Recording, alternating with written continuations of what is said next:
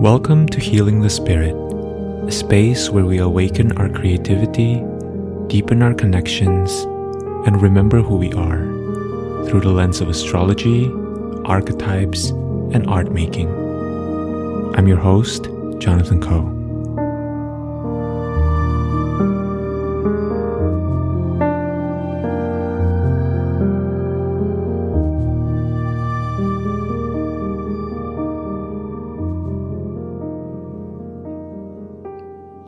In today's episode, I had a conversation with my friend, Jenny Chu. Jenny and I met when we were both studying with Sabrina Monarch, and we journeyed together in our studies for about a year. We both started off taking Sabrina's Evolutionary Astrology intensive course around the end of twenty twenty, and then we essentially spent the entire twenty twenty-one together in Meteorite, which was a container for developing our own astrological voices, also facilitated by Sabrina. So if you listen to episode two, where I had a panel discussion with the whole twenty twenty-one Meteorite cohort, you'll be pretty familiar with Jenny's voice because Jenny contributed some really fresh and powerful insights within that episode. In our conversation today, we revolved around time, um, the idea of time and our relationship with time. We talked about what time itself is, our sense of the spirit of time, our shared love for the work of the Italian physicist Carlo Rovelli, um, who talked quite a bit about time, and also how astrology has changed our relationship with time. But I think it would be unfair for me to completely pin down this conversation to just revolving around time, because Jenny has a truly brilliant mind, and she's also such a beautiful conversationalist that our discussion branched out in so many different ways that feels really organic and exciting. When I listened back, I really felt myself quite spellbound by a lot of things that Jenny had to say. In addition to time, we also explored the Buddhist idea of the Middle Path, the I-Ching and other forms of divination, and even how evolutionary astrology connects with Buddhism. All of these seemingly disparate topics are really brought together in such an organic, such a flowy way throughout this conversation, and I think that if you know a little bit about our astrological birth charts, you'll probably see why. Jenny's North Node is in Gemini, and it's in very, very close conjunction with my moon in Gemini. And I think you'll probably be able to hear that Gemini influence in this conversation. To me, it feels like this conversation was really lit up and connected with that energy of Gemini and Sagittarius in the best way possible. So, before we get into the episode, let me read you the bio that Jenny shared with the listeners of this podcast. Jenny M. Chu is a thinking artist, and she's an older sister to a younger brother and raised by two immigrant parents by way of Saigon and Hong Kong. She has studied evolutionary astrology with Sabrina Monarch, embodied astrology with Renee Sills, and is currently in the transits and predictive astrology cohort led by Oak of Oak Astrology that centers decolonization and the B I P O C experience. All right, let's get into it. Here's my conversation with Jenny Chu.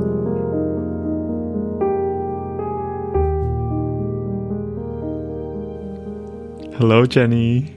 Hello, Jonathan. Welcome to the podcast. Thank you for Thank being you. here. Yeah. Yeah. Thanks for asking me, for being a part of this, like, squirrely and expansive and undefined, currently defining, in process conversation. Absolutely. You were definitely one of the first people that I'm like, I really want to have you on. We're in the same class. We um, are currently studying with Sabrina. And um, yeah, I feel like you just have such an interesting mind, and you have this ability to kind of ground your knowing in um, kind of like an embodied sense. And mm-hmm. this is something that I do want to get into with you. But I always really like to begin opening the space with the present moment, and just, you know, I'm I'm curious to hear who you feel, or you know, or you sense yourself to be. Mm. mm-hmm. today and particularly in this chapter in your life? Mm-hmm. Boy, that's such a big question. I, first of all, thank you so much for saying that, because I oftentimes feel, I think, so disembodied. I feel like I've oftentimes so heady that so much of my energy is oftentimes swirling around in my crown chakra. And even even meditating, I mean, I try to keep a pretty regular meditation practice every single day where I sit for an hour. All of that energy actually oftentimes like centralizes around in my headspace, mm. and I have to consciously push it down into my body. Mm. Um, so I think right now, I mean, I'm not working. So I am, I'm a Capricorn sun. Saturn is a big theme in my life. I have always been a little obsessed with time and also my experience and quality of time. And right now, because I'm not working, it's been, uh, for a while, for the last four weeks, I kept using, I kept saying the word dislocated. I kept feeling very dislocated. Hmm. Um, there's like a dislocation in my feeling. And I think a lot of it had to do with the fact that my ego was telling me specific narratives and stories of how I was supposed to use my time. Interesting. Which is why I had wanted to talk about time when I had first filled out your form around this yeah. conversation, because I was meditating so much on the quality of my experience of, of being unscheduled. Mm. Um, and also recognizing too that I had been prepared for this period of my life. I was prepared to be unscheduled. And even with the preparation of being unscheduled, how disorienting it was, um, around our, our sort of earthbound narratives of productivity and efficiency and what it means to be human or a valuable human. Yeah. Um, so right now I'm just, I'm trying to trust more that the process and that my simply living is enough. Mm-hmm. Mm-hmm. Um, and that, you know, my process around studying astrology, and I'm also working through a lucid dreaming workbook, which has been both frustrating, but also I'm trying to, I'm trying to go the middle path. I'm trying not to be too, too disciplined about it or too controlling around it, but I'm also not trying to be super loose.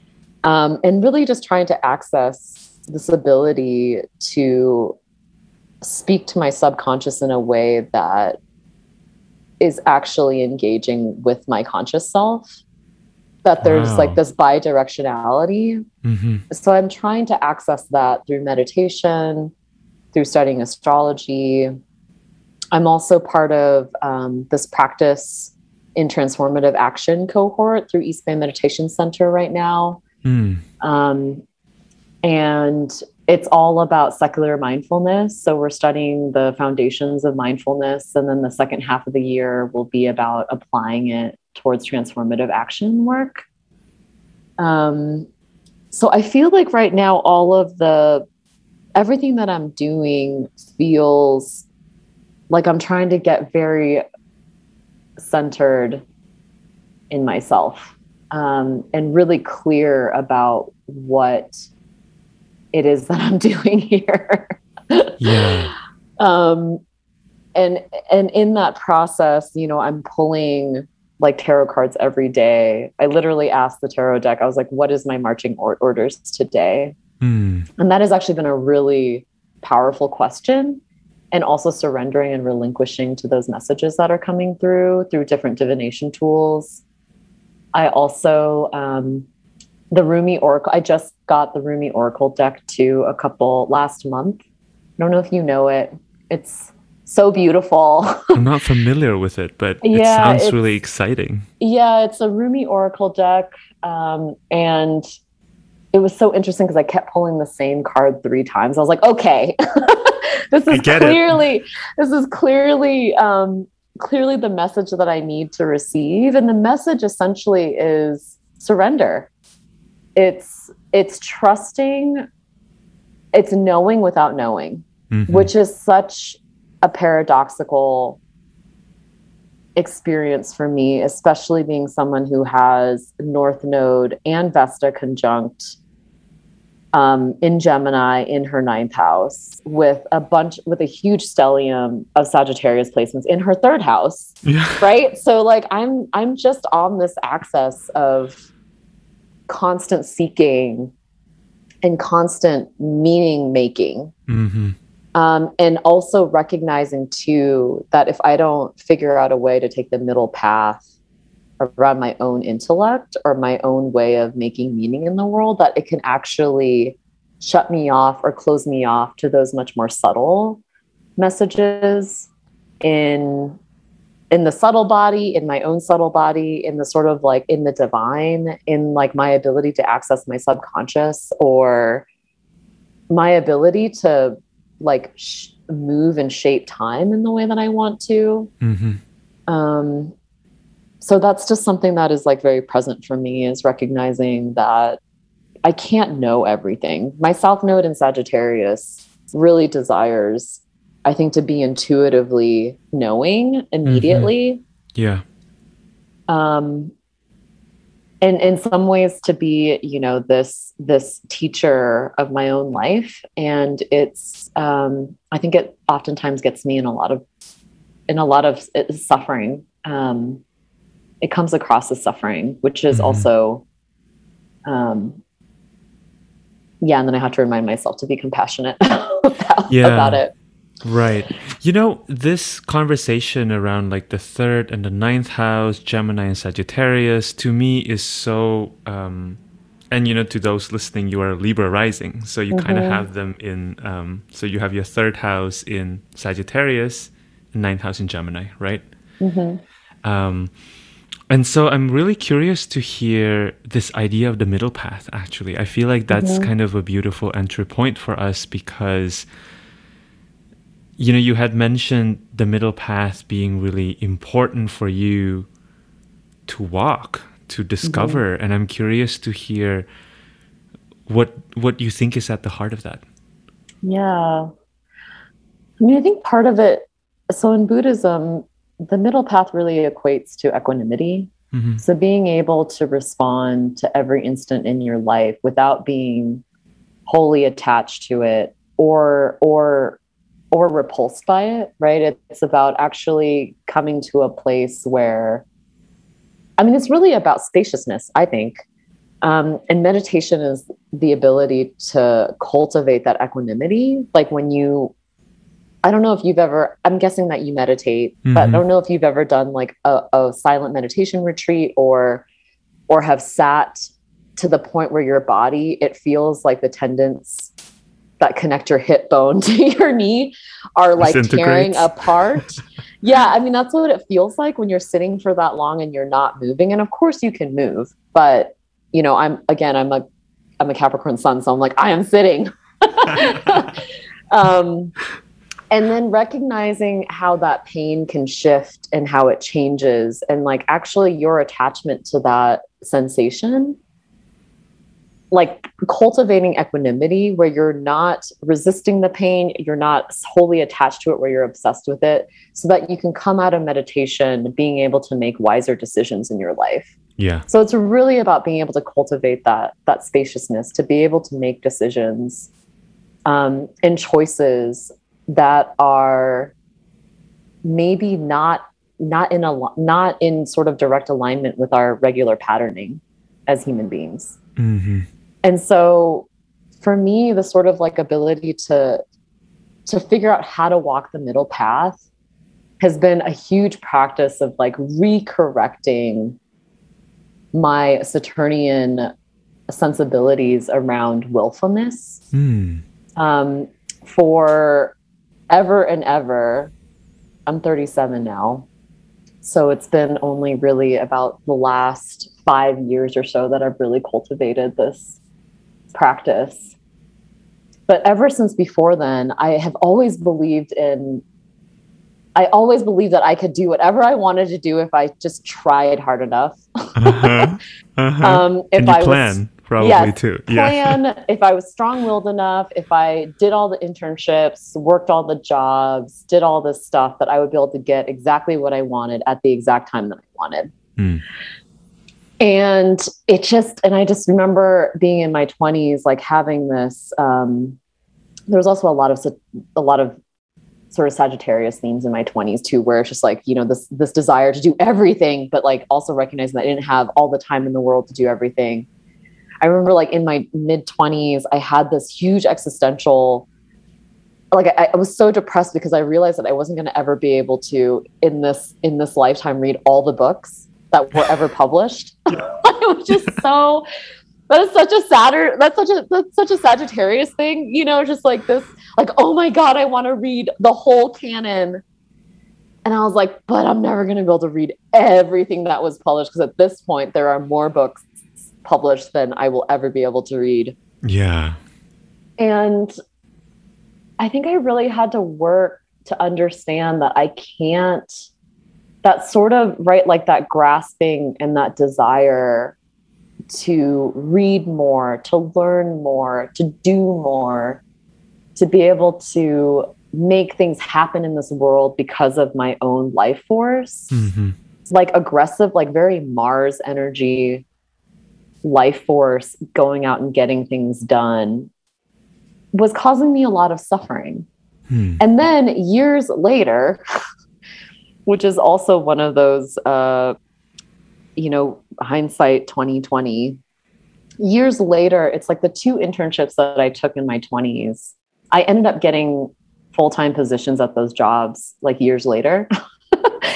um, and then when I looked back, I was like, oh, like what I was cultivating back at twenty-three and twenty-four might not have manifested in a direct full-time position at twenty-five or twenty-six. But then I mm-hmm. went off to grad school. And I came back and I didn't even have to apply for those jobs. I got offered both of those jobs at different times. And I was just like, oh, okay, so here's, and I still didn't quite get it at that time until, and I know I've shared this anecdote in class before, but it wasn't until twenty fourteen I saw Jim Carrey. And whatever you think about Jim Carrey, I know he's a little out there. He's also a Capricorn sun. But he um, he gave a he gave a commencement speech at the Marahashi School, mm-hmm. and he was giving a story, an anecdotal story about his father and about how his father loved. He was so funny and he loved comedy. But what he ended up doing for twenty-five years of his life was that he ended up working as an accountant because he thought that that's what he was supposed to do to make sure that his family was fed. Yeah. Jim Carrey tells a story about how his dad, after twenty-five years of working this job that he didn't love, he got laid off.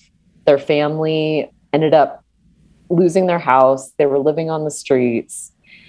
And Jim Carrey has this really beautiful reflection around, you can do something that you don't love for twenty-five years of your life and still fail at it. So why don't you do what you love?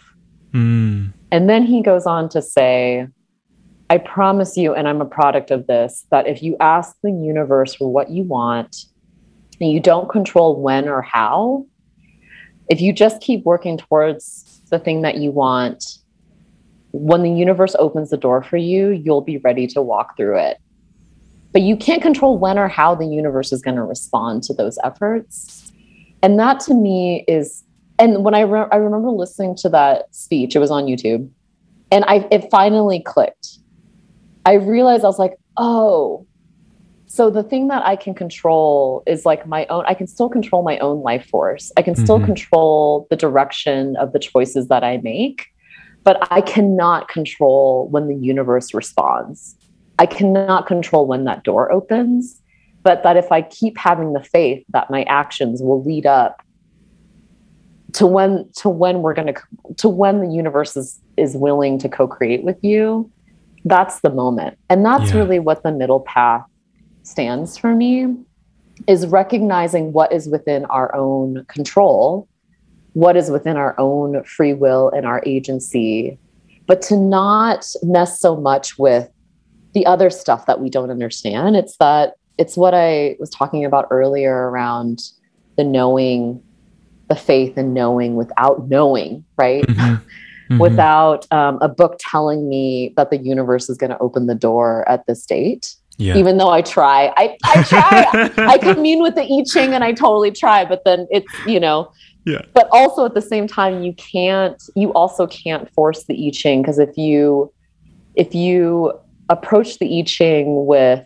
a preconceived notion, the I Ching is going to reflect back to you those distortions. Mm-hmm.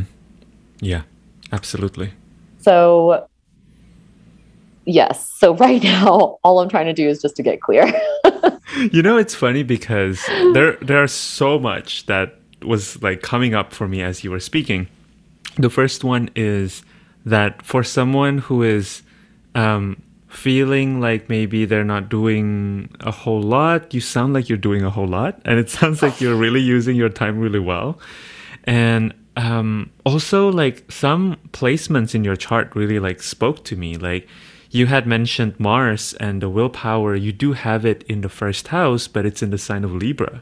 Mm-hmm. And so there's something that you described there about like, you know, allowing yourself to tap into that willpower and into really exerting force, but then releasing yourself from the outcome. You know, like mm-hmm. I, I got this image of like,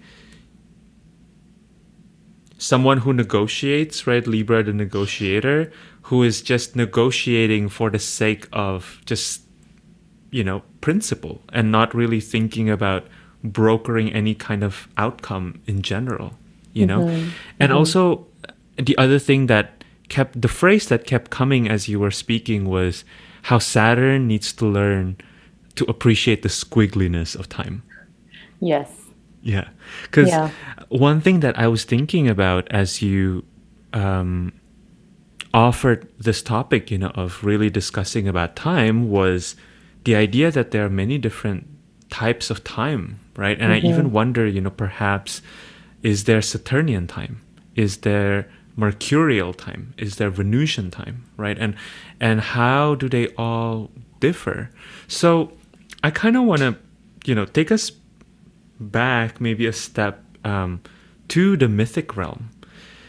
W- one of the things that I've been sensing into is how, you know, in a more animist framework, everything is infused with spirit. And I'm curious if time has a spirit. Who do you feel the spirit of time to be?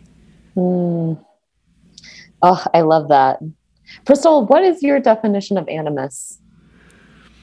To me, it's a very loose definition. To mm-hmm. me, the animist framework is in recognizing that there is life in everything, mm-hmm. Mm-hmm. including things that we, in our perhaps colonial framework, consider to be inanimate objects, right? Mm, okay. So there's a spirit to uh, this desk, right? Mm-hmm. There's a spirit to this mic that I'm recording on right now. Yeah. Um, and it's really a lens because I don't think that it's necessarily a belief system, right? Mm-hmm. I think it's more about perhaps bending this idea of what spirit means and moving away from the idea that we can define spirit in like a materialistic sense, you know? Yeah. Because even when we put conceptual boundary around what spirit is and what spirit is not, um, that in and of itself is an act of trying to limit spirit, right? Mm-hmm. So I'm really seeing, yeah. you know, the animist framework in terms of that. And I think that in that sense, there is potential for us to be in conversation with any and all, really. Yeah. Oh, I love that definition of it. And first of all, this conversation is making my brain go in like very Gemini. I'm like, oh, I want to talk about the word sati in Pali. That means that's, you know, defined as mindfulness in English. Mm. I also want to talk about Carlo Rovelli's book that we both read called The yeah. Order of Time, mm-hmm. which is an ironic title because there's actually no order to time. Yes. Um, but before I go off on a tangent on both of those, in terms of the spirit of time, if it were a spirit, I always, I heard once from a friend um, talk about divine timing. Mm.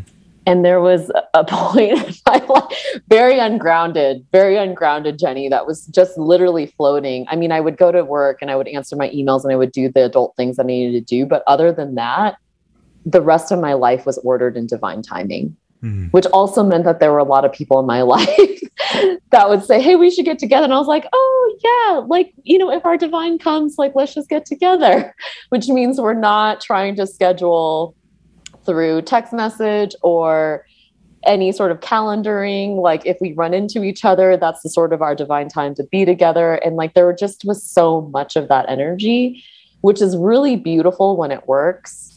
But then my therapist reminded me that you can't simply operate. It's like too much heaven when you're operating in that space. Yeah. Um, like it's too much heaven in that like everything is ethereal. Mm-hmm. Like nothing can materialize if you're constantly operating in divine timing. Like there has to be a bridge towards some sort of manifestation, some anchoring to be able to make things work, right? Mm-hmm.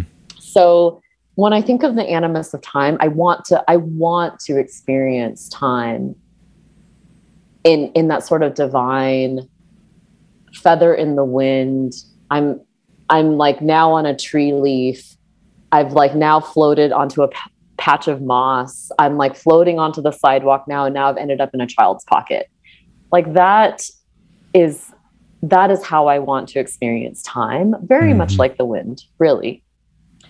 Um, but I would say that even though that is like aspirational, it isn't maybe super realistic to experience time in that way because of the sort of, you know, the the consensus reality that we've agreed to in terms of our understanding of what time means. Yeah.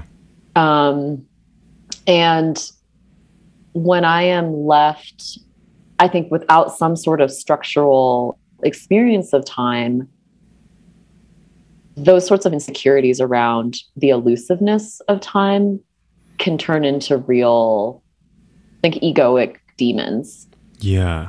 Um, which is why I think, you know, Carlos, Re- Carlos Rovelli's book, The Order of Time, has been such a therapeutic read for me because in his book, time is not linear. It doesn't point in one direction. There is no one agreement or conception of time. Time moves faster at higher elevations than they, than it does at sea level. So like there's literally multiple, and I, you know, and I love your example of Venusian time, mercurial time, Jupiterian time, like what are all these different times? And can we, I think, be in such alignment with life itself where we can actually figure out what time that we want to be aligned with mm. would be a really beautiful, like that to me is a much greater sort of like divine experience of time. Yeah. Um, and it also reminds me of, so I talked about the practice um, in transformative action cohort through East Bay Meditation Center. And I had our first gathering a couple last, last month on a Sunday. And one thing that our teacher said that was actually really, and this is also about the quality of time. Like just, I mean, basically living is essentially your relationship with your quality of time. Let's just mm-hmm. define it as that, right? Yeah. Time can be defined as our relationship towards the quality of our experience of time. Or at least that's how I'm defining it. That is not Carlos Rovelli's definition. I'm just defining it as that. Um, and she was talking about how mindfulness, the definition in, in the English language around mindfulness has really lost its meaning. Hmm. Um, so it comes from the Pali word sati. And in the American English conception, westernized conception of mindfulness, there's this experience of like, okay, I, I'm having this thought. I'm aware of this thought. I am aware of the sensation in my body. I'm aware that I am moving through this, through space, and that my feet are touching the ground. But she was saying that actually the Pali word sati is actually the precognitive and pre-verbal experiences of knowing. So it's actually before you come into actual awareness. Mm-hmm. It's when you're in like perfect alignment with reality, where it doesn't, where you're not locking it in any sort of conceptual framework. It's pre-verbal, precog, precognition. And I think when I think, when I think about the sort of animus of time, it's that space. It's that space that is occupied before, before we've even conceptualized it as such, before we've even been able to name the quality of that time that we're experiencing. And I've been real, I've been really, I've been trying to meditate on that. Like, what does that mean? And the closest thing that I can really think of is those experiences when you just look into the sunset. Like, you can't define a sunset. You can say it's beautiful, certainly. Yeah. You mm-hmm. can say it makes you feel at peace, but you literally cannot, you cannot define the sort of phenomena of a sunset. Um, and you can't define the phenomena. I don't know if you've ever seen the eclipse, but the eclipses were over um, the Pacific Northwest a few years ago. Mm-hmm. And it was, I'd never seen a full total eclipse. And I just remember being, and I read actually a short story on the way, of course, because I'm heady.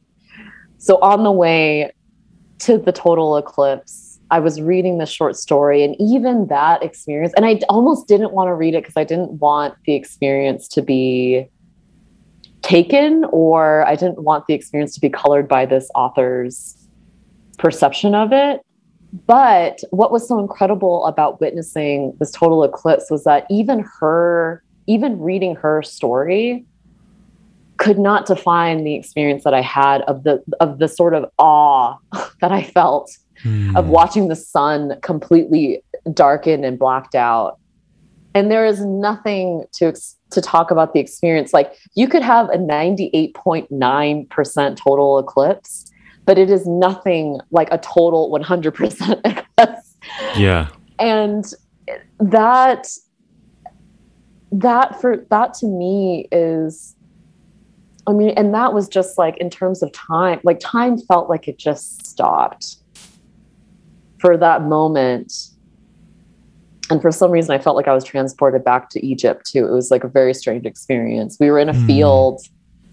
Um, we were in this field, I think on somebody's private property, but then a bunch of other people were also on this private property because the lines were so long, but we just pulled off on this random field, and there were bunnies. There were like random bunnies. Anyways, it just, it was so incredible. And, and that experience to me was absolutely pre-cognitive, pre-verbal. Mm-hmm. And that sort of sense of awe when you don't have, it hasn't entered the mind yet. It hasn't entered the mind. The sensation is like a full body knowing. Mm-hmm. Um, and I would like time to feel like that all the time. Yeah. Yeah. I feel like as you were describing that very surreal experience, that very surreal scenery, what that brought to me was how few of those experiences we have nowadays, because of a I think the way that we have as a society decided to construct time, right? Mm-hmm. There was something in Rovelli's book that really struck me around how time was not actually uniform in, mm-hmm. in Europe, mm-hmm. right before yeah. the invention of the trains. Mm-hmm. And then the trains have to arrive on time, right? Mm-hmm. Quote, air quotes, on time. And then they they kind of had to create that as a convention, right? Mm-hmm. So in a sense, our idea of time is closer to perhaps language, you know, e- mm-hmm. even language in a sense that both uh, language needs to be defined, and language is made by people who speak them. Mm-hmm. And at the same time, also how language can be destroyed. And you can totally use the same word to describe totally different things based mm-hmm. on the context, right? You can introduce, like a virus is introduced to a computer system, you can introduce a new meaning, you know, mm-hmm. or a new word, and then it totally changes the conversation. So in that sense, I think what we're really getting at here is the idea that time as this really strict order, right, mm-hmm. as the strict, perhaps, um, lieutenant that directs our lives, is an invention. Yeah, one hundred percent. And that, and that we are a participant, right? It's mm-hmm. more accurate to the nature of time, as we understand mm-hmm. it today, that we insert ourselves into the discussion, into the meaning making. Mm-hmm. Yeah. And into the relationship making. Exactly.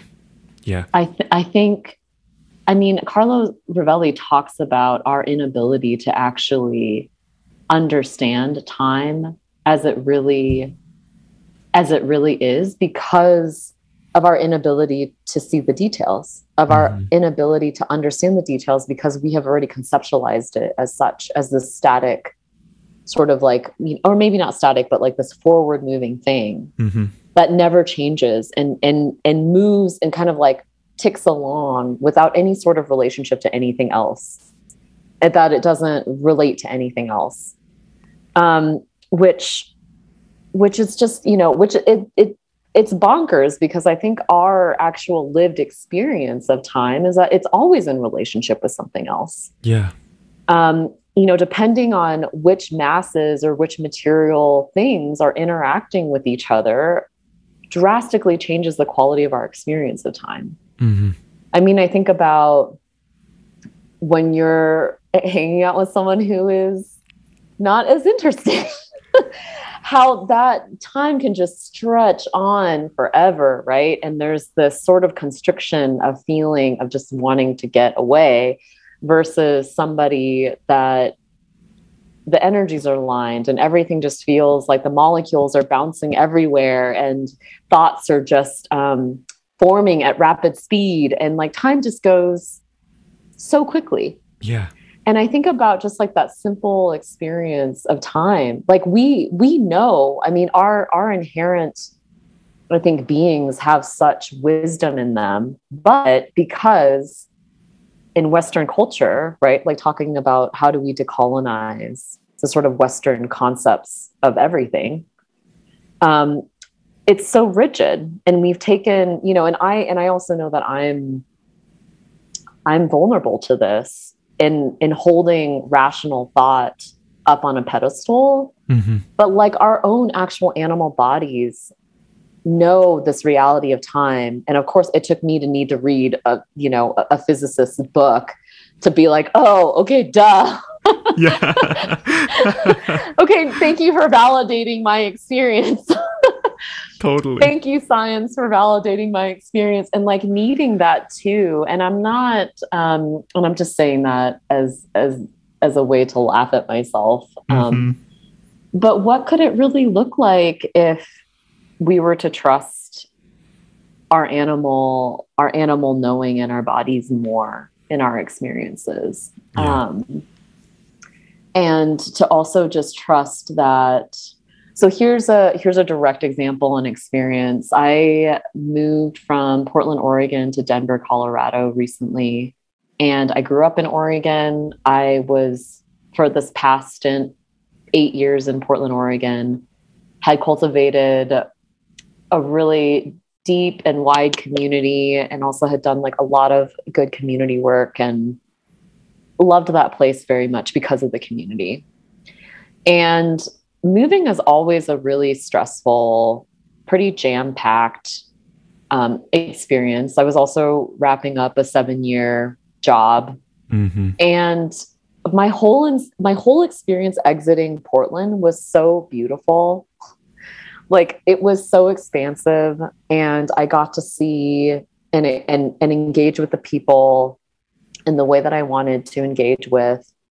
There were just so many moments when I didn't even have to look at my, I didn't even have to look at the time. Like everything just kind of flowed into one after the other, and it would wrap up not, you know, like one, one moment with a friend would wrap up, and it would give me exactly the amount of time that I would need to, to get to like my next friend. Mm. And it just was such a generous and spacious experience during a very emotionally fraught time of saying goodbye. Yeah. That was a really incredible, like I was, I felt very much in alignment. moving to Denver, though, I was like completely dislocated, even though I was like completely, I was ready for, you know, being unscheduled. I, you know, like missed two appointments because I was just like, oh, I'm just going to float. And then all of a sudden I was like, you know, crap, I totally forgot that I was supposed to be on this grant panel mm-hmm. that I had agreed to be on. You know, I missed um, like a, an appointment with my financial advisor, like all this stuff that I was supposed to do as an adult. I just completely like, it just, I, I like had no concept of time. I like knew that days were passing, but then I would like also do my ego, like needed things to, to be comfortable with. So I was like running a lot of errands mm-hmm. and it just was like this really strange, I felt so discombobulated, but there was no actual, I guess, like scheduled reason for me to feel that way because I was wholly unscheduled for the most part, but my body was going through something that I wasn't actually recognizing or giving it credence or space to actually process through. And it wasn't until I had a conversation with a friend who reflected back to me that it's only been four weeks. You've literally left a home that you've known for so long. You've left mm. a whole entire community. You just got married, and like learning how to be in a marriage is also a lot. Mm-hmm. You're doing like, just slow down. And it was such a, it was such a, I was so unaware that I wasn't slowing down, mm-hmm. but it was like, again, like if I were, if we're talking about time, my quality of experience of time in Portland versus my quality of experience with a place like Denver, which is a place I don't know. Um, those quality of experiences were so different. Yeah. And literally what split them apart was a nineteen hour drive. You know, if we were to talk about time in like these sorts of blocks, but that's not actually really how time is experienced. Mm-hmm. But when you think about that, it's like I lit the portal. If we were to time that portal, that portal was only nineteen hours, and it like thrusted me into a completely different, different ex- existence. Yeah. Yeah. Um, and so part of reading Rovelli's book that really helped to ground me was recognizing that, oh my gosh, it's not linear. It isn't progressive. Mm-hmm. It isn't that because you had an incredibly beautiful time saying goodbye to Portland, that that somehow was going to transfer or that, that you're going to continually progress in this way. Mm-hmm. Right. That, mm-hmm. um, that the sort of like, even the concept of progression is problematic when it's tied to time because it, I mean, it's just the capitalistic model. Right? Yeah. It's just the ways in which we're colonized. It's the ways in which we're, we've been patterned to believe that that's what progress is supposed to feel like or be mm-hmm. like or look like. Yeah. Um, and I think so much of this is based in our, our concept and experience of time um, and how we... how we conceptualize what time, you know, supposedly I'm supposed to be a certain way at thirty-seven compared to when I was twenty-four, mm-hmm. which is complete bullshit. Yeah. Yeah. You know, um, or these ridiculous age markers of, you know, oh, quarter life. Okay. Now I'm thirty. Okay. Now I'm forty. I'm supposed to, you know, I'm supposed to be a certain way. And, you know, I talk about this not because I've figured anything out, but I talk about it because I'm also so vulnerable to all of these, all of these like really oppressive concepts of how we're supposed to live and be. And I think time is like a, an ordering and a, and a, and a framework in which that is structured around. Mm-hmm. I think about it as like the skeletal structure, right? In which the way that capitalism hangs its immense, ugly skin on. Yeah. It reminds me of that painting. Is that by Dali? Where mm. time was kind of melting on, uh-huh. you know, it was hanging on the tree and it was kind of melting. Yeah. Wow. Some of what you were saying led me to this idea that we have put or maybe not even idea, but really kind of a phenomenon, right? That we've mm-hmm. put a lot of attention towards studying or applying time as a quantitative measure, mm-hmm. but we haven't always put in the time and the effort to study time as a qualitative mm-hmm. thing or through a qualitative len- lens. And so I'm curious to hear if, um, how do you think your astrological study has changed yeah. your relationship with time, especially because astrology, so much of astrology is studying the quality of time, right? Right. And like, I've been thinking a lot about how astrology is like time fuckery, you know, because yeah. if you are standing in the present moment and you're looking at the current transit, and then you're comparing the current transit with your birth chart, right, which happened, I don't know, however long ago when you were born, then you believe that the quality of time at that moment of your birth has bearing on your current, what's going on currently, right? Yeah. So without that very basic assumption, the whole astrology falls falls through, right? Like you, yeah. you literally cannot proceed reading a birth chart if you don't believe that the past has a hold over the present, you know, right. or that the past is somehow still alive in the present. So I'm curious to hear like how this exploration has been for you. And also, yeah, maybe if you want to share a little bit about how you come into astrology, um, what's your relationship with astrology? Mm-hmm. Yeah, I mean, I think astrology, I heard a, an astrologer, I think Renee Sills, she's an embodied astrologer.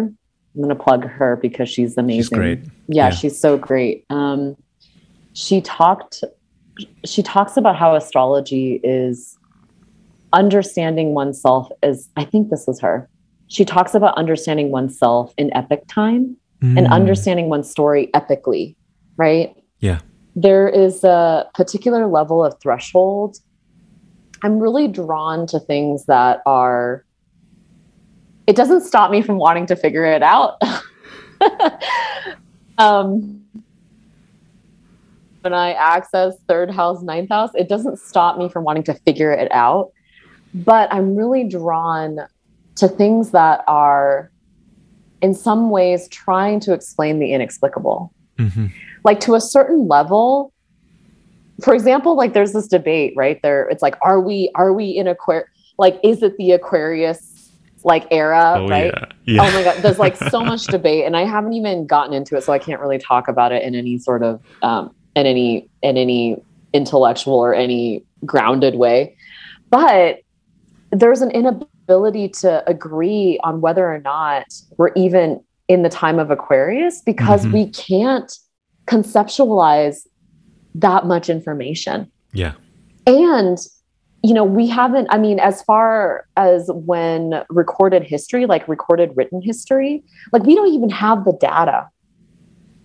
So there's something like really incredible about astrology. And this is really what drew me to astrology is trying to explain in a way with myth, mytholo- myth- like mythological language and sort of archetypes that are fluid, right? Like we all have a, a certain understanding of these archetypes. We know them. I think we know them in our bodies. We've lived them enough. I think we've evolved with them enough that they have been integrated, I think, into our physiology. Yeah. And, and there's a, there's a fluidity of like being able to use that in a way to tell a sort of epic story. Mm. That gives a sort like that, that pulls the framework, I think, off the earth. And I do this a lot when I'm feeling really bogged down by what I call the human drama. mm-hmm. um, and because we're in class together, you know that I care very much about racial justice. I care a lot about social issues. I care about the environment. I care yeah. a lot about a lot of those things. Mm.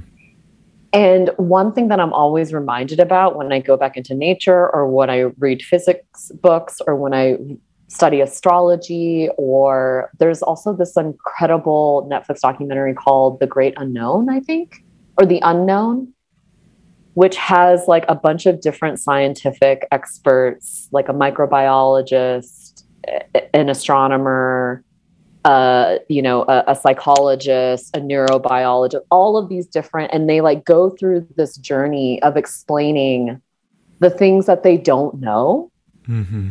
and about how like there's something like one point seven trillion, um, like, uh, anyways, there's just like, so like, you know, like neurons, um, the astronomy, like the universe, uh, the ocean, um, microbiology, like all of these, like we haven't even gotten to the frontier yeah. of a lot of this stuff. Mm-hmm. Right. Mm-hmm. And it just reminds me, I'm like, we spend so much of our time worrying and we keep mucking up the stuff that we already know, you know, it's like, it's like, it just, it's like, okay, like science is not going to save the environment. Okay. Like actually this podcast is about future languages. And I was actually thinking about this, about how maybe the future languages is actually a returning back to, it's like returning back to indigenous land practices, yes. returning back to our deeper knowing, mm-hmm. like returning back to, you know, it's like right now, um, indigenous folks are burning, you know, the Pacific Northwest to save it from forest fires because indigenous land practices, they knew that fire as medicine could burn away the bush yeah. that would create uncontrollable fires. Mm-hmm. So I'm just like, you know what I mean? Like I, I, I get so frustrated sometimes when I get like really mired into the like human drama of what we know. And when I'm just like, okay, but there's so much we don't know. Mm-hmm. And that's like really what drew me to astrology, is that there is this, there is always room for the unknown, or there's always room. And even though astrology is an incredibly intellectual practice, there is something specifically about the occult and studying these patterns that isn't grounded in what feels like the way in which we gene splice things. Mm, I agree. Um, it, it, it, it feels much more integrated, you know, like to be in relationship with the planets with something that you can't see mm-hmm. is inherently itself a radical It's a radical way of looking at the world. Yeah. To be able to to to to look to the to look to the sky, to the planets that you don't even see with your own eyes, to garner some sort of deeper narrative about your own human experience on Earth is, if you can respect that, then you can respect the relationships of of other things that you don't know or can't see, right? Absolutely. Um And so I, you know, and again, it doesn't make me, uh, you know, I still want to know everything. Me too. I hear um, you. Yeah. yeah, we talked about, we've talked about this a lot. Um, but I also, I also hold a lot of space and acknowledgement that there will always be the unknowable. Mm-hmm. Um, and I think that's what I also love about quantum physics, because they cannot explain why a photon, why you can't determine where a photon is going to go, mm-hmm. because there is that God principle, right? Like there's yeah. there's that unknowable divine at work that we can't possibly know everything, and then that's also part of that's part of the beauty and part of the mystery. And I wish, I mean, I hope, right? If if we could lean into that more. That we could just accept, we could just accept, we could just be. Um, and, you know, and I also think that Buddhism and evolutionary astrology also has very similar tenets. Yeah, that's something that I've kind of sensed into as well. I, I do want to just point out, you know, what I think is interesting that you brought up, uh, quantum physics and astrology. And I feel like in their own ways, these are two different disciplines, one mm-hmm. coming maybe more from the present slash future, and the other one really coming from ancient times, that are breaking down this Newtonian mm. way of looking at the world. You know, mm-hmm, the mechanistic mm-hmm. worldview is kind of um, dissolved as we introduce these other principles. But yeah, what what you had pointed out about Buddhism, and mm, I don't know that much about Buddhism. I've read a couple texts from um, Buddhist teachers, but that doesn't mm-hmm. make me any sort of expert in Buddhism. Good, me too. I'm not an expert either. But you've walked the path. You've walked the path. Um, and I don't know if I've walked the path. I, I joined Sangha. Okay. yeah, I read okay. the Dhammapada pretty regularly, but yeah, I don't, I wouldn't say that I'm, yeah, yeah. Yeah, I'm, okay. I'm aligned so with it. You're aligned with it. Okay. So I'm curious to hear then, like, how you, yeah, where do you think the overlap is there? Yeah. I mean, I, well, first of all, in Buddhism, there's a belief in reincarnation mm-hmm. too. Mm-hmm. So in evolutionary astrology, right, we it, it's all about how the soul has reincarnated into this life cycle and what it's meant to do here. Yeah. And Buddhism isn't so much about that. Another thing that I love about Buddhism too is that so many of the precepts are open.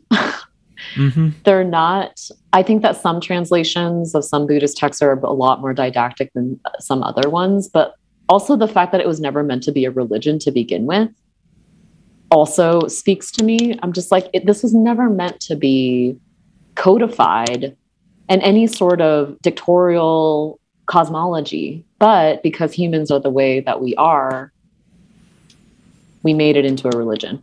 Mm-hmm. So I don't study it as such. And, you know, I'm also reminded by um, that there are a lot of different Buddhists, right? There are people who are Jewish and Buddhist. There are people mm-hmm. who are Christian and Buddhist. There are people who are secular and Buddhist. Um, so it really is, I think, a path. Um, some things that remind me, I think a lot, I mean, especially in our class, we talk about, Sabrina talks a lot about thought forms. Mm-hmm. Um, a lot about the ways in which we can change our thought forms. And, yeah. you know, there's definitely, I think, the spiritual community, there's a lot of, oh, you know, whatever. I think the, the largest well-known one is The Secret, right? Um, think about what you want and you'll a- attract it to you. And in Buddhism, like so much about, so much of the practices around We, we are we are conditioned to be a certain way. Basically, like the easier path is to be a worse human in many ways, mm-hmm. like to, to be reactive, to get hooked onto things, to spiral because you have um, a feeling about something. And so much of the, the practice is about recognizing that those thought forms are of the mind and that mm-hmm. they're illusory. And that this world is not real because it's all perception. And so much of the practice is about honing your will, right, towards greater compassion, towards equanimity, towards being able to access this sort of more subtle experience or this more subtle truth, which is like capital T truth. And I, I see a lot of similarities in our class around, I think, using astrology in tandem with this practice of being able to have the information and then being able to have the free will to make decisions, mm-hmm. yeah. right? To be able to change our thought forms so that yeah. we're more spacious or more generous. Or so I see a lot of like kind of like overlapping, and especially around like the discussion around consciousness. I mean, Buddhism is the study of the mind. It's essentially you are becoming aware of like your mind's patterns. Um, and I think about so much around, you know, I mean, everything that we do is is is a is a is a concept of the mind. Yeah. And even astrology has been conceptualized by humans, or maybe not, actually, maybe aliens. I don't know. um, but it is a, but it is a human tool.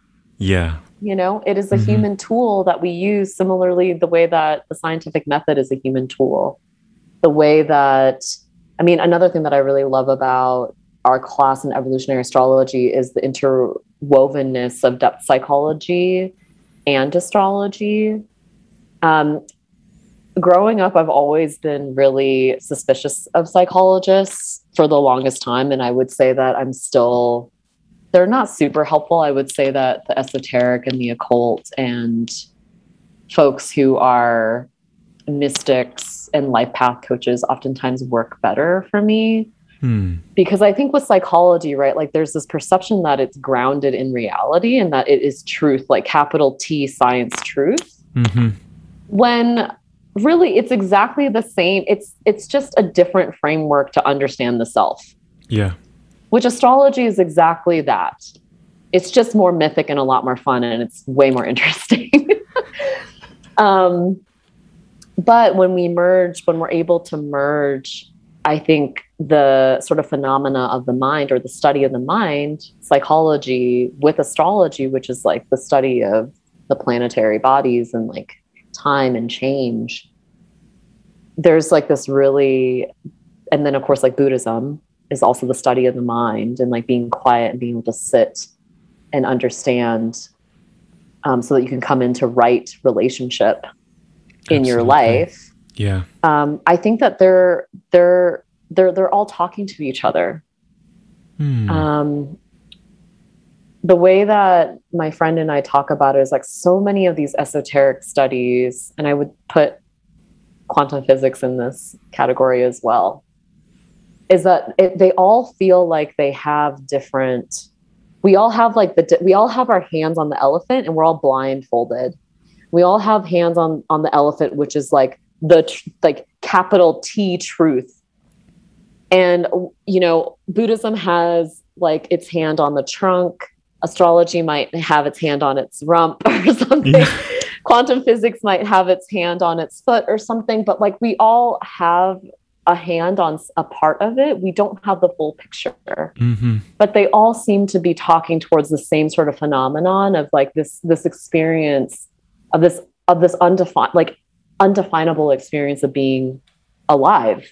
Yeah. Um, of this phenomenon of consciousness, like consciousness is you consciousness is the same as our unknowability of the universe. It's the mm-hmm. same as like our inability to understand the depth of the ocean. It's just, you know, w- there's no way that we can, I mean, after studying the brain for so long, like neuroscience, I mean, we've barely We don't understand where dreams come from. Like, mm-hmm. you know, we don't understand. Um, but so much of these, I think, old teachers, like I just learned about, uh, I just learned about dream yoga. Do you know about dream yoga? I don't. Okay. I didn't either, but it's so cool. Now I'm like, where can I find a dream yoga practitioner? um, I just uh, learned about dream yoga in this, in, you know, it's, it's about accessing the subconscious, um, you know, and it, there's so much wisdom. So like, is the future just a returning back to, right? Like, is it, mm-hmm. is it actually just a returning back to, um, and in the I Ching in particular, and I'm not an I Ching anything, I just came upon it because literally the universe like dropped it into my mm, lap. Mm. Um, but my I feel my like there's an interesting story there. There is an interesting how... story there. Yeah. You want to tell um, it or not? Really? Oh, sure. Oh, I can. Yeah, okay. Sure. Um, so how I came across the I Ching. So my ethnicity is Chinese, born in, in the U S. So I'm Chinese American. Um, never had any sort of concept about the I Ching. And a few years ago, a couple years ago, I started doing this book called The Gene Code, which I've is written by, book. yeah, it's written by a white guy.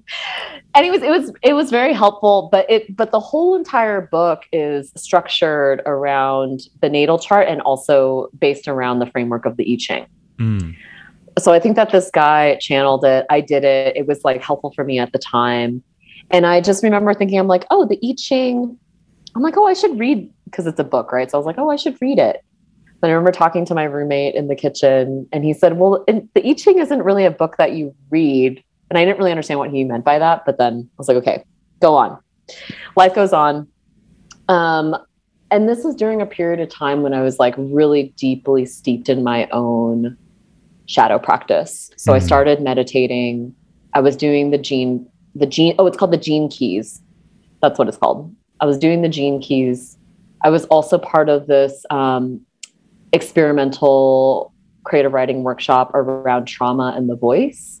And then I was also simultaneously taking this workshop called Healing from the Trauma of Racism for People of Color. Mm. So all of that amalgamate, it's, it was just like so much deep diving work into trauma, and just, it was, it was a very powerful year. Fast forward to the beginning of the following year, which is actually twenty twenty or no, yes, twenty twenty. And we all know what happened in twenty twenty. Mm-hmm. um, so at the end of February of twenty twenty, I went on a ten day silent meditation Vipassana retreat and came back, and was, I was like so clear. I had never been so clear in my life. I was also extremely sensitive, like to external environments. And I felt like I had, I was so centered for a couple of days. And then of course, like after re-entering the city, like that really only lasted about two days. But my first full day back to work, I had um, a creative writing workshop that I was sitting in. And for that creative writing workshop, it was at a low-income housing um, in the community room. And at the halfway mark, at the break, there was a little free library in the community room. And before the Vipassana retreat and like after doing the Gene Keys, like I had this sort of like loose intention that I was going to find the I Ching somewhere. I come out of the ten day silent meditation retreat. I go to work the next day. I sit in this creative writing workshop. We take a break. I go to this free library, and right there was a copy of the, of the translated copy of the I Ching. And I looked oh. up at the sky and I said, I think this is for me. Thank you. And it was the John Legg translation, which is, anyways, F Y I, it's so bad. But I, I had it with me because I was like, oh my gosh. And I felt so, I felt so seen by the universe at that moment. Mm. I was so at peace. And I took it and I was reading it. And then a couple days later, I was in my therapist's office, and I, we were doing the therapy thing. I had my backpack. I was digging stuff out of my backpack because I was looking for chapstick, and I pulled the I Ching out of my bag. And this is when my therapist said, hey, I, I also use the I Ching. And then he started telling me about Alfred Huang, about this master Alfred Huang, who he had, um, he had heard about, who had studied the I Ching um, during the Cultural Revolution in China with these three elders, and ended up getting thrown into a work camp because they found out that they were studying the I Ching. Because of course, mm. every sort of cultural text at that time was like banned. Yeah. So he got thrown into a work camp. His, his teachers and his friends ended up dying at the work camp. Because he was younger, he ended up surviving. And the Chinese government at the time decided not to kill him because they didn't want him to become a martyr. So then they released him like years later. And in the nineteen eighties, he came to the U S and he was like eighty pounds, but he basically nursed himself. He's also like a Qigong master, and he like nursed himself back to health. And he had, um, and he basically had, he had the inspiration to, cause he realized that there were like no English translated I Chings that weren't written by English speaking white people. So he was like, I, I wanna, I wanna do this. Right. So my therapist is telling me that there's this copy written by a Chinese, um, a Chinese man who has studied the I Ching. There is a translated copy of this I Ching. Okay. And I was like, all right, I'm going to find it. There was a bookstore directly across from his office. And this is what, so this is, this is another one of those like sort of synchronistic moments, is that his therapy office was actually on the opposite side of town where I usually go. But for whatever reason today, he was in Northwest Portland. Mm. There was a bookstore directly across from his office that I went to. And I went to the front desk and I said, yeah, do you all have a copy of the I Ching? And they said, oh yeah, there's a, there's an I Ching section. I went over to the I Ching section. There was no Alfred Huang translation. And so I asked the guy, I was like, well, do you have the Alfred Huang translation? And he said, oh, Yeah, I can see the cover right now. I think we have one copy in the back. He brought it out to me and I went up to the front and I said, I knew that this was going to be here for me. And I took it home. Wow. And I mean, and I have no idea, you know, how to commune with the I Ching. So I learned from my therapist because he practices through the I Ching and some really like incredible. I mean, it is, it is older than the Bible. It is, at least I think my facts are right. Um, but it's, it's a divination text that is one very esoteric. The translations are like, I mean, at least a lot of the astrology books that we read are written by English language speakers. So mm-hmm. Mm-hmm. like so much, so I don't commune with the I Ching a lot, but there is like this like distortion of, it's not even a distortion of time. It's actually the I Ching works in the time, in time, the way that Carlo Rovelli explains time in quantum physics. Mm-hmm. And so in the I Ching, there is such a thing. So I communed with it recently and my therapist like helped me to discern like what the meaning was. And he said that he's like, okay, he's like, he's like, okay, this, what came up was that it's too far in the future that it's too soon to tell. Mm. He's like, does yeah. that make sense? He's like, it's too far in the future that it's too soon to tell. And when I think about that, he's like, does that make sense? And I was like, okay, I can't actually tell you in any sort of linear, logical, cogent paragraph that I understand what that means, but my body knows what that means. Mm-hmm. Yeah. And the I Ching is like incredibly powerful because he was saying that you have to get clear with your question that you're answering because you're essentially setting the G P S in the quantum field. So if you're not clear, if your question isn't clear, or if your intentions aren't clear, it'll set, the I Ching will guide you to a point in the quantum field. It'll lead you somewhere, yeah. but it just might not be, you know? And so, um, so when I think about even like these, like, you know, these esoteric texts, these like sorts of divination tools, I mean, the tarot, like astrology, the oracle cards, like they are sourcing from something that is beyond, that is in, that is like in, we're in the field, mm-hmm. but that we cannot immediately sense because our patterning of our minds and the, the, the concepts of our minds, the colonization of our minds has, has disengaged or disallowed us from being able to be plugged into that realm all the time. Absolutely. Um, So yeah, that's my, that's my I Ching story.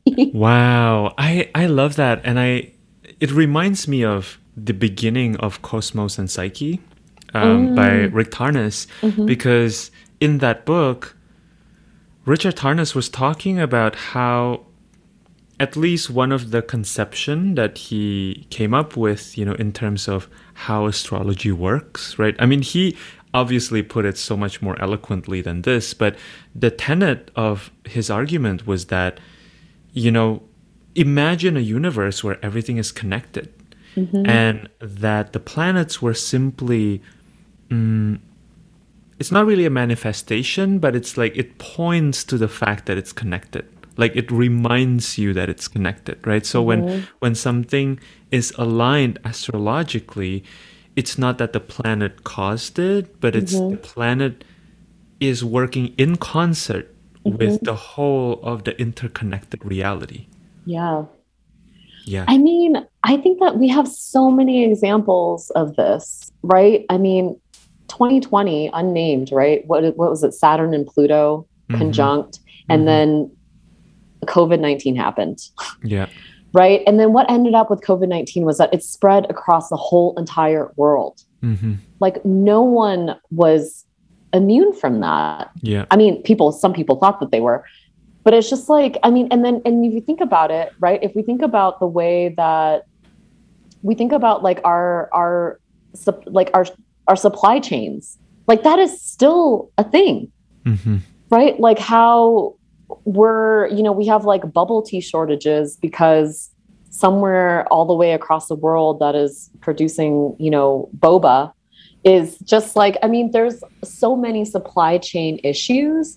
If that doesn't tell us that we're all connected, Mm. I don't know what does. And I think that that's something also about Buddhism that reminds me, because in America, we're so individuated, right? Yeah. Like American individualism is, I mean, is, is like such a deeply ingrained concept, and something that I am also deeply vulnerable to all the time, especially when I get into arguments with my partner. I'm like, you're you, I me. We're like, yeah. um, but I remember, um, I forgot, uh, I forgot his name, but anyways, he is a, uh, he's a Kingian nonviolence practitioner. Mm. And he was doing a Dharma talk through the East Bay Meditation Center. And he was talking about, and we were doing this meditation, and also he had this, um, he was talking about when you wake up, can you, can you like, who, who, like, how is this coffee possible? Mm-hmm. This coffee is possible because somebody in a different country cultivated it for you and shipped it to you. Like, what about the floor that you're standing on, or the house that you're living in, or the cup, the mug that you're drinking out of? Like, we are, we are inherently connected all the time, and we don't think about that. Yeah. Like, that's not part of our, our immediate consciousness of awareness. And that's one thing that I really love about Buddhism, is because it also reminds me of that when I'm in my higher self, you know? Mm-hmm. Um, but it also recognizes too that it's like, you know, there is also this, I mean, and I think, you know, what you said about Rick Tarnas, like we, we are all interrelated, but because we're so individuated, and I get it too, because I mean, how could you possibly survive, um, without an ego, an ego that is so porous? Like if we mm-hmm. were to exist in that reality all the time, like we would not survive this world, right? Like it would be impossible to live. Um, so I, I'm like trying to find that sort of, I guess, like that middle path of recognizing that we're all connected, but then how also can, you know, while also being individuated, but not, I don't have an answer. Yeah. Um, And I, I think- don't I don't know if like really an answer is what we are inching towards either. Yeah. You know, it's mm-hmm. really kind of, I think this, you know, and we're recording this during Libra season, like it is perhaps the constant push and pull between the two, mm-hmm. right? Mm-hmm. It, there's mm-hmm. no, it's it's not something to be solved. Yeah. Know? Yeah. Yeah. Absolutely. And oftentimes, I think the questions can get us closer to whatever yeah. it is mm-hmm. that mm-hmm. we're trying to get closer to. Yeah. Yeah. Wow. Yeah. All right, Jenny. So as we are drawing to a close, I'm curious to hear, you know, usually I offer up that phrase, future language, for folks to kind of, you know, share some thoughts around that. But I feel mm-hmm. like we already did that. So I'm really yeah. curious just to hear, you know, where folks can find your work, or maybe connect with you, or maybe you don't want people to connect with you. um, where are you yeah. at in that journey, and kind of, oh, yeah, sure. maybe like where we can find you if yeah. you want to be found. Oh my gosh. That's also a big question. Um, I mean, I do have an Instagram. I'm not super active on it. Um, it's Asian underscore auntie. A Z N underscore A U N T I E. Um, I do check my direct messages though. So if you okay. want to get a hold of me there. Mm-hmm. Um, I'll put there, a link. Yeah, there is. Um, I feel like I'm, I've been kind of under the surface for a while, um, and I've been doing a lot of internal work, and I don't know when my sort of extroversion self is coming back out, but yeah, there might be a blog. I don't know. I don't know. I have no idea. But yeah, right now I'm just like, I'm very down for like one-on-one, very meaningful, genuine, authentic engagement, and less about this, like casting a huge social media net of experience. Um, but yeah, if you want to get a hold of me, you can get a hold of me there. Um, and yeah, I'm doing astrology readings as a student astrologer for the time being. So if people Yay. Are interested, people, you're people a great astrologer. I've had a um, reading with you. Oh, thank you. Um, but yeah, always down to kick around ideas. Um, so.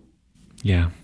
Well, thank you, Jenny. This has yeah. been such a nourishing conversation for me. And I feel like I'm just always amazed by the way you think and the way you carry yourself, and just, you know, the grace that you, I mean, obviously Libra rising, you know, you know how to carry yourself, and you just have such a beautiful combination of compassion and also um, groundedness, which is mm. just so beautiful. I can really see that, you know, Libra and Capricorn in you. So mm. thank you for being in my world, and thank you for this conversation. Oh my gosh, Jonathan, it's all mutual. I think you have an incredible mind, and yeah, I feel so blessed to be able to have had this conversation with you.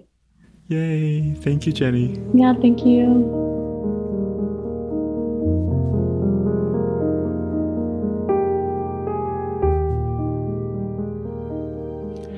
Well, that's it for my conversation with Jenny Chu. I hope that you found some inspiration, and maybe you feel a little bit energized after our conversation. I certainly felt that. Um, as always, you can find all the ways to connect with Jenny on social media, um, and I will link all of her links in the show notes below. Um, her Instagram handle is A Z N Auntie Astro, which I just find absolutely incredible, and she's currently offering a one hour natal chart reading, which you can schedule directly on her Calendly link, or you can also reach out to her directly via Instagram if you have any questions about that session. I highly highly encourage you to book a session with Jenny if you feel called. My session with Jenny was um, incredible. I found that she was really easy to talk to, and we got into pretty deep stuff without it really ever feeling heavy. So yeah, I feel like I really came away with a deeper understanding of myself, and some of Jenny's insights on my chart were just brilliant.